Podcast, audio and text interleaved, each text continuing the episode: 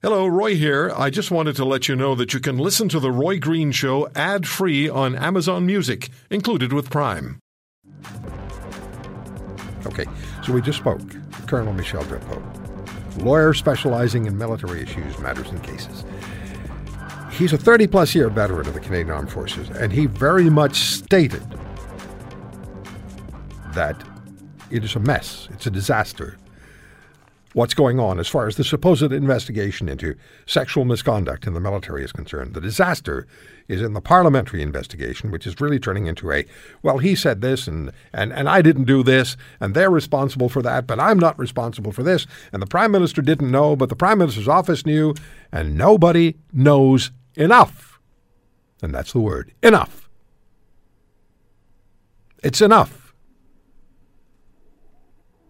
Sherry Benson Podolchuk is the author of Women Not Wanted. She knows about the impact on a woman in uniform of being sexually harassed, assaulted, and otherwise bullied. Uh, Ms. Benson Podolchuk is a former RCMP officer who was victimized by male officers. She was a part of two federal government and Senate, Senate reports focusing on sexual harassment and bullying in the workplace. And I've known her for many years now. Uh, you can also find out more about Sherry and you can book her for a speaking engagement. She's amazing. Star Agassi Consulting.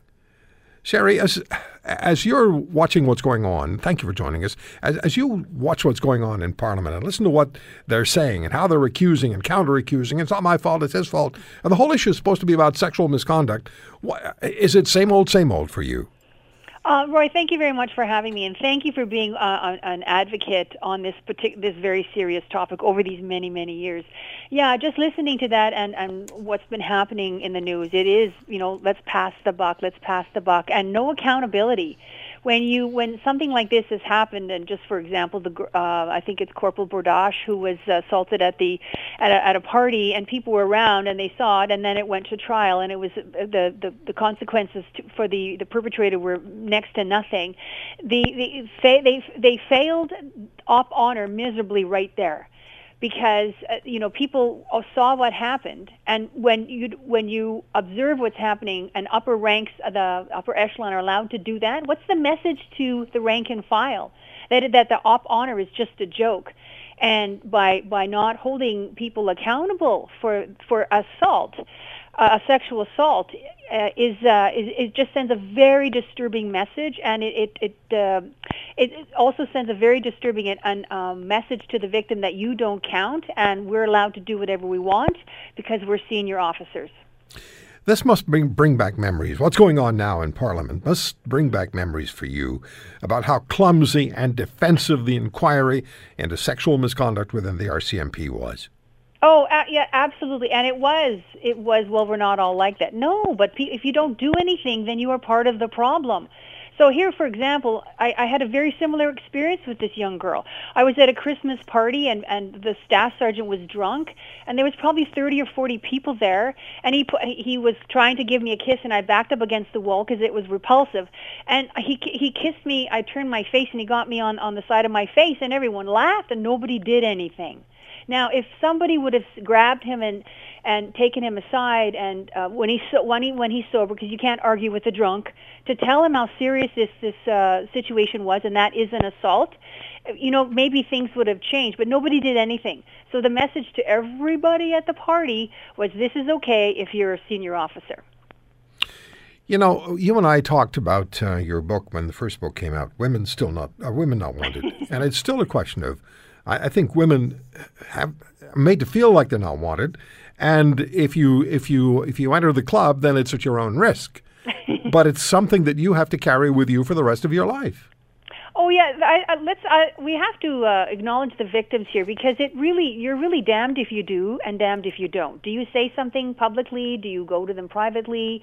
Uh, is there going to be your career ruined? Will there be serious ramifications? Which there usually are and so that's why many people remain silent because they've watched somebody else speak up and watched what happened to them and they're thinking okay well maybe it's not so bad i'll just put up with it or i'll i will let them do that to me and i'll just sort of try and work my life and career around that particular traumatic event. But it does, it stays with you. You know, you, your scars are they can be physically or emotional, but they, they a trauma is a trauma and it stays with us without the proper supports, without getting therapy and the needs uh, of the victims that, that so that they can recover and move forward. But they also need to move forward with their career. It's unfair that yeah. they are labeled a troublemaker or other names because they've stood up and said, "Hey, don't touch me, man." Don't let me let me read you let me read you an email I just got part of an email. I won't identify the writer. Good day, Mr. Green. You're the only media source I've turned to for truth. Thank you very much. Mm-hmm. Thank you. Thank you. I spent over 10 years, he writes, in the CF, Canadian Forces. Although I have the most, the utmost respect for the average soldier, sailor, or air, airman, the institution is dysfunctional, broken, old boys club of testosterone, where any person treated badly by the system and speaks out is silenced, isolated, demonized, or worse. I speak from personal experience. That just arrived. Mm-hmm. What has to happen, Sherry? Well, I liked what uh, uh, Colonel Drapeau had said about adopting most, if not all, of uh, Madame Deschamps. Uh, uh, I'm not sure if I spe- said it right. Uh, her recommendations. Um, uh, the recommendations. I think those are that's a start, and then also acknowledging that there's a problem and not passing the buck anymore. And what's disappointing is when uh, my because my husband's in the military and he's an honorable man. There are honorable people in there right. who are do, serving and protecting, and and same with the RCMP, doing a wonderful job. Right. It just takes a few people to ruin it, and when those few people are at the top, making decisions on things are going to be policies that are going to be a yeah. part of op honor or the new the new the new uh, whatever program they're going to have uh, to to replace op honor, it's so demoralizing for everybody else. Sherry, I'm sorry, I have to stop you. I didn't even look at the clock, and I'm way over. But thank you for coming on. It's sherry benson podolchuk.com is where you can find Sherry, and uh, Women Not Wanted is her first book. If you want to hear more, subscribe to The Roy Green Show on Apple Podcasts, Google Podcasts, Spotify, Stitcher, or wherever you find your favorites. And if you like what you hear, leave us a review and tell a friend. I'm Roy Green. Have a great weekend.